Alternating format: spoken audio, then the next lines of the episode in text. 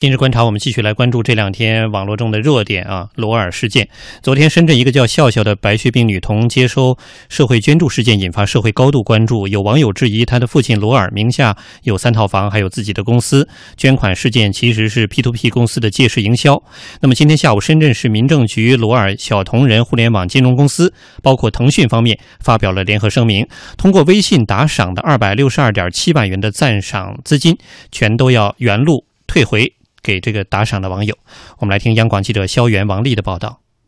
今天下午，账号主体介绍为深圳市腾讯计算机系统有限公司的微信公众号“微信派”再次发文回应罗一笑事件，核心内容是有关此事件的微信赞赏资金合计 二百六十二点七万元将全部原路退回给打赏的网友。而就在今天上午的时候，笑笑的父亲罗尔联名此前被指责带血营销的小同仁公司负责人刘霞峰发表声明，还称因笑笑事件的传播远超预期，带来不好的社会影响。作为当事人，罗尔和刘霞峰表示歉意，其中还透露，截止昨晚二十四点，各项捐助打赏累计二百六十七万元，这些款项在征得捐赠人同意的情况下将全额捐出，成立白血病患儿救助专项基金，并接受各方指导监督。笑笑的医疗费用也将通过合法合规途径向这个基金申请救助。至此，事件告一段落，但这个事件带给笑笑和他的家庭、小同仁公司、各路网友等等各方的影响并不会就此消停。收治笑笑的深圳市儿童医院昨天傍晚也发文表示，目前笑笑的病情危重，医院组织国际公认的血液治疗顶尖团队对孩子的病情进行讨论，医院将尽全力对孩子进行治疗。深圳市儿童医院副院长马小鹏：这个孩子有深圳市少儿医保，我们医院一直是实行这个对危重病人都是先救治后交费。一场普通的公民求助行为为何会演变成如今这个样子？笑笑的父亲罗尔承认，孩子入院至今自付的医疗费用只有三万多，也承认自己名下有三套房产以及一辆私家车。因为这个钱的话，我真的是想不到会有这么多。可能因为平时的话，微信的打赏的那个上限呢是每天五万块钱，但昨天晚上微信的那个上限可能就放开了一下，才会涨到是两百多万。昨晚，账号主体介绍为深圳市腾讯计算机系统有限公司的微信公众号“微信派”发文称，三十号凌晨，罗一笑你给我站住一文在短时间内大量的赞赏，导致系统漏洞，每天打赏五万的限制失效。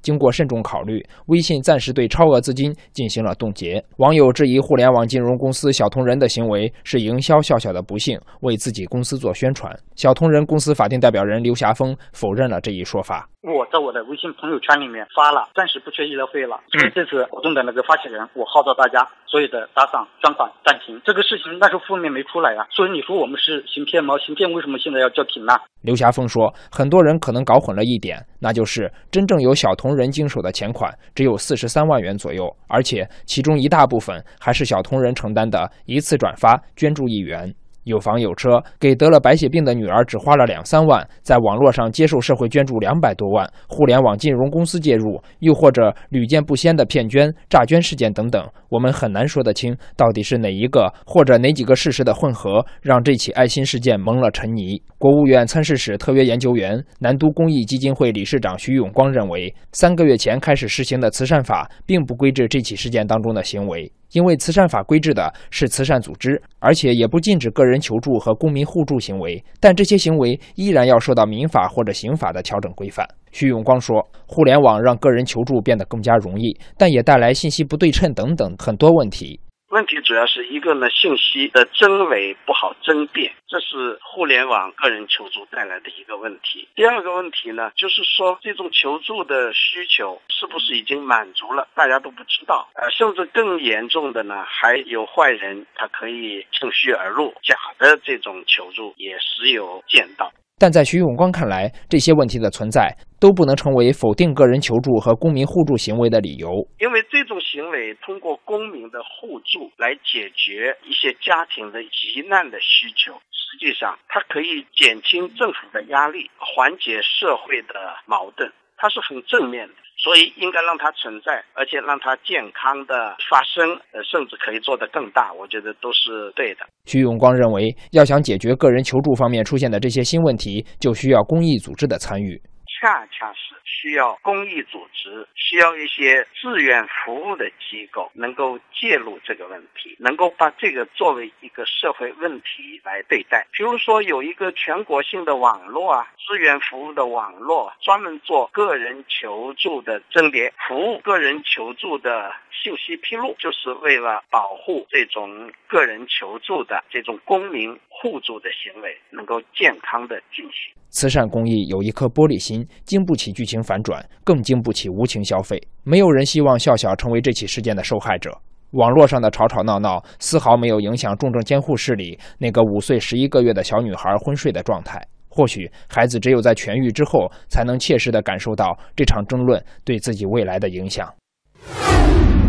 呃，这个事儿从昨天到现在啊，嗯、呃，重点来说是昨天确实是刷屏的非常厉害，但是现在也依然在持续发酵中。对，我今天看到一篇文章，呃，就叫罗尔，你给我站住，把我的爱心还给我。啊、呃呃，是这样的，这种代表的以以这种标题为代表性的文章也有不少，或者类似的啊。对，呃，方方面面吧。那现在至少这个最新的进展就是这个微信方面啊，我看今天下午也是微信团队通过他们的微信公号啊、呃、发了这个通告一样的东西，告诉大家，就是我们大家一起决定。啊，最终把所有你们打的赏退给每一位网友。嗯，也就是说，从这个技术手段上，最终可以说，哎，我们可以把这个结束了这件事情，嗯、呃，就当当做没发生啊。但是它毕竟经历了这么一个呃网络的、呃、爆棚到大家各种意见相左的这样一个碰撞的阶段，甚至到现在还是有争论的。呃，我想它可能甚至在未来也会成为一个标志性的事件之一，供人们来思考。而且这个事情是不是就此就可以打住了？对，会带来什么样？给我们带来一些什么反思？而且当事人是不是应该得到一些惩罚？嗯、当然，我们说这个孩子是无辜的，从头到尾跟孩子都是无辜的。是的。但是这种呃蓄意的这种的做法炒作，它是不是得到应该得到一些惩罚？那、呃、当然，也有人会。不这么看，认为它并不是蓄意，也并不是炒作，包括也有很多人会有这样的观点，会觉得就算是他蓄意炒作，但孩子是无辜的，我就是希望奉献这份爱心等等等等。嗯，呃，两位观察员怎么看？啊、呃，朱旭老师。呃，我先说一下这件事情，我昨天看到的第一反应哈，嗯，我就是觉得这个题目太炫了，嗯，就是他写的这篇文章的题目，就是这个题目啊啊啊，你给我站住。哎，对，嗯，然后我一看到这样炫的题目之后呢，我就没敢动，嗯，然后接下来呢，我就看到几乎我我关心的朋友里头，我大概朋友圈应该有一千多人吧，嗯，反正就是你往往下刷的时候，十有八九都在都在刷，哎，我就觉得这个事情有点有点力度哈，但是我依旧没有吭声，也没有转，然后再接下来呢。后来就开始看到有反转的了。嗯，在这里我其实并不是想表明，就是说我既没有转，我也没有捐，好像我看出了什么。其实我真的什么也没看出来，我就认为这个题目有点炫，所以我对炫的题目呢，一般都会要紧张一点。嗯嗯，因为我觉得炫它肯定是有炫的这个功力在里头的，嗯，是懂得网络传播的。嗯，一般的人，你比如说找一个妈妈。呃，家里出了这么大的事情，孩子生了病了，你就让他文思泉涌，他也没有这种专业水平的。但是有了专业水平了，那就说明他从一个情景当中游离出来了。否则的话，他不可能的，他伤心都来不及呢，着急都来不及，怎么可能还会这么超脱的来做这个题目？嗯，呃，我我是从这样一个角度来理解的。那我们先打断一下朱旭老师啊，先说了一下朱旭老师昨天的第一感受。嗯、我们在这个一段广告之后呢，先来关注半点资讯啊，稍后继续探讨这个话题。稍后见，朱旭老师，请继续。嗯，呃，刚才那个徐永光先生也提到，就是说对于通过网络个人的这种求助募捐应该保护，但是他同时也指出应该发挥公益组织更多的作用。根据慈善法呢，呃，我现在不是特别确定，就是他这种行为算不算一种公募的行为？嗯、但是两百多万靠一篇网文就通过打赏这个渠道就可以实现，我觉得这。不应该是一种简单的小求助，所以它还是具备了有向社会不确定对象募集资金的这样的一个特性。嗯，呃，所以说呢，呃，在它披露的相关的信息的一些不准确或者说不真实的前提之下，那么引起了这次事件的如此大的反转，同时呢，也包括善良人们在这个问题上面的认识的不一致，恰恰说明了我们面对爱心、面对慈善和面对更加合理合法的公益行为，或许我们还有许许多多就是需要去学习、冷静和厘清的，否则的话，我们总是在这样的一种热闹当中跌宕起伏。嗯、对，哎，让我们的爱一会儿升温了，一会儿呢又冰点了，嗯，然后一会儿认为自己欺骗了，甚至有的人说说你在这件事情上面不要过多的去怪罪自己的智力，捐了你就捐了，哪怕他骗你，你也应该尊重你的初心。但是我认为恰恰不能这样衡量，因为它是放在社会的一个公众层面去互动的一种行为，因为如果说这个当中包含了更多的不确定、不真实的信息的时候，那么它对整个社会信就是那个相互之间信任的伤害是整个社会的成本，而这个成本事实上是负担不起的。因为这样的事情的存在，其实我们把它再把它拉开一点看的话，比如包括我们一直在关注的医患关系的不信任和其他的一些不信任，难道不是这样的一个一个节点事件在不断的刺激的结果吗？所以我们说，对于网络，我们常常说它怎么有那么多的不实信息，但是同时我们依然要感谢网络它的自清能力，在如此短的时间内让我们获得了更多更多的信息，让我们每个人都去学会厘清事实。嗯，都说这个网络是双刃剑，我现在觉得其实这些年来类似的这种事件每天甚至每半天就在反转的事实告诉我们，网络是一个多棱镜。是，而且网络现在真的就是一个透明的，在这里你要想瞒天过海骗过什么几乎是不可能的。对，而且这个事情好像没有那么简单，它确实很严重，就是伤害到了大家的这种呃接下来的这种爱心的一种信任。假如说接下来有真的特别需要公众爱心的这种事情出现，比如说这几天如果再出现这样的事情，那我们可能就没有像对这个罗尔事件那么的凭着直觉说我立刻要募捐，我可能就不捐了。那所以从这个角度讲，这个事件我觉得也可能在未来某一天回看的时候，它甚至成为一个里程碑的案例，它让人们去观察和发现，在类似事情的时候我到底还会怎么选择。其实就今天这个下午啊，当微信团队和相关的这个关联部门机构人员等等最终做出这个决定，就是把这二百多万呃打赏的这个资金退还给网友之后，也有一些文章啊，也有网友在网络当当中又提出一个新的问题，就是说啊，到这儿好像是通过技术手段让这个事情回到原点。那么假设回到原原点之后，未来包括罗尔自己，接下来包括其他人也通过类似的这样一种手段或者是方式，利用网络利用微信的传播，然后也都说得很清楚，呃，我的这个医疗费用，我的整个的背景情况之下，还是要求来呃通过打赏的方式给我做一些公益和帮扶，做一些慈善，我们还会怎么选择呢？这个还真是下一个又一个新的问题，就是回到原点的话，接下来会出现什么样的方程式？呃，季老师在想什么？您怎么看？嗯，我觉得这个事情其实，嗯、呃，类似于像罗一笑这个事件，之前应该是出过好几次，嗯，这绝对不是第一次，嗯。那么从社会公众的角度上来说呢，它其实，呃，每一次都在伤害我们这些所谓有爱心的人，然后有很多人就会表示说，那我以后不会去再参加这样的一个捐款了。嗯、但是这样的想法，其实我们又走入了另外一个极端。对，因为你毕竟他这个骗捐只是一个很小概率的事情，就是可能一百件事情中间能有一个。嗯、那么在这种情况下，我觉得我们是不应该因噎废食的。其实，呃，我们不不能够因为个别的事件这个剧情出现了反转，我们的爱心就出现了反转。哎、为什么呢？因为确实是有一些人是需要帮助的。如果我们在这种情况下，就说我们就拒绝参与这种这种这个呃募捐的话，那么实际上最后还是就是真正需要帮助的人是会受到伤害的。那么，但是另外一方面呢，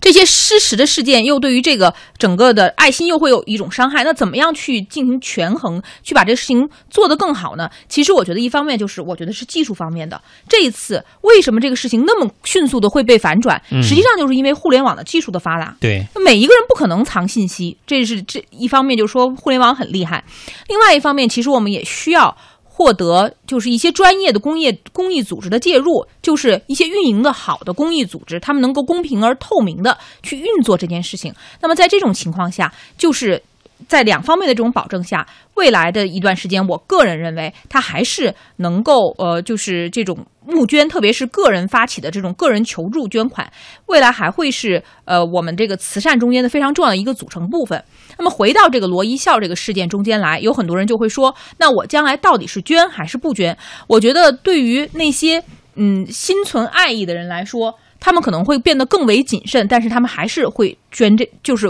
为那些需要的人去捐款。嗯，那么呃，这种所谓的需要就建立于我刚刚所说的，一个是技术方面的，一个是有一些相应的公益组织参与其中，让它变得更为透明。在这种情况下，让他更愿意去参加这样的一种这个呃。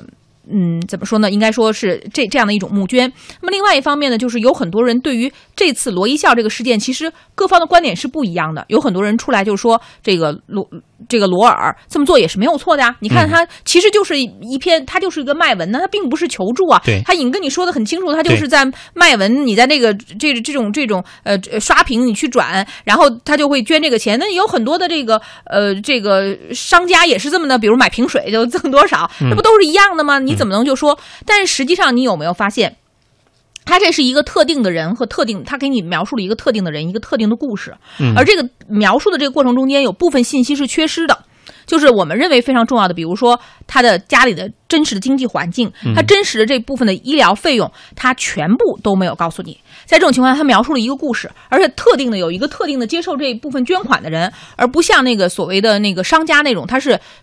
他可能是没有特定对象的一种捐助啊，在这种情况下啊，你被这种悲情所吸引了。他实际上拿什么绑？就是我们他就是有的时候有人会说，我们在用道德去绑架罗尔和他的这篇文章，嗯、但实际上罗尔最开始就是利用了道德这个出发点，让大家去去去替他捐钱和转发的。嗯，所以从这个意义上来说，罗尔我觉得不应该说啊，呃。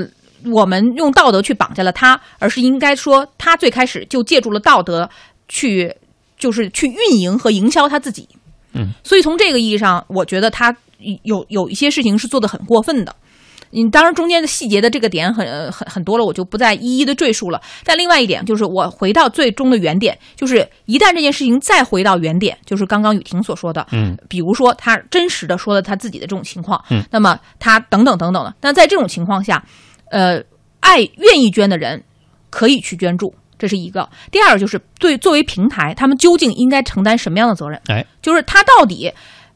有有一种什么样的设置，或者他怎么样能够让人不要就是最后就是他从一种打赏变成个人发起的募捐了？嗯，他实际上是这种样子，但他正常情况他不应该采取采取这种就是打赏的方式发起所谓的变相个人募捐。那这个中间。平台对于这些这他的信息与他这这个故事的真实性的核实，他又应该承担什么样的责任？嗯，以及相应的有关方面应该怎样介入这样的事情，使这样的事情就是以后这种个人募捐更真实、更透明。我觉得这是我们需要引起的三方面的考量。嗯，你看，呃，确实像咱们刚才所分析的啊，嗯、好像是今天这个案例通过刚才记者的报道是暂时告一段落，甚至是画了一个分号。嗯，呃，但是实际上接下来问题还有很多，引出了一连串值得大家去思考和探讨。嗯，呃，但是无论如何，至少现在我们都知道，这个孩子还在医院当中，还在和病魔在抗争当中。嗯，呃、我们当然是希望孩子能够早日的痊愈，回到他的家人身旁。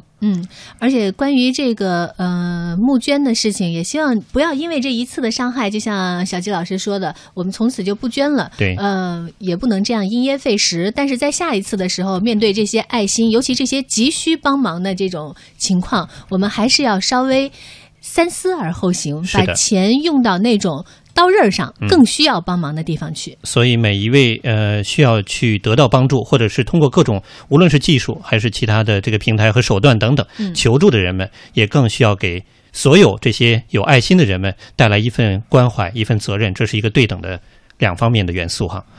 呃，我们把这样的问题也留到今后，相信大家还会有更多的思考。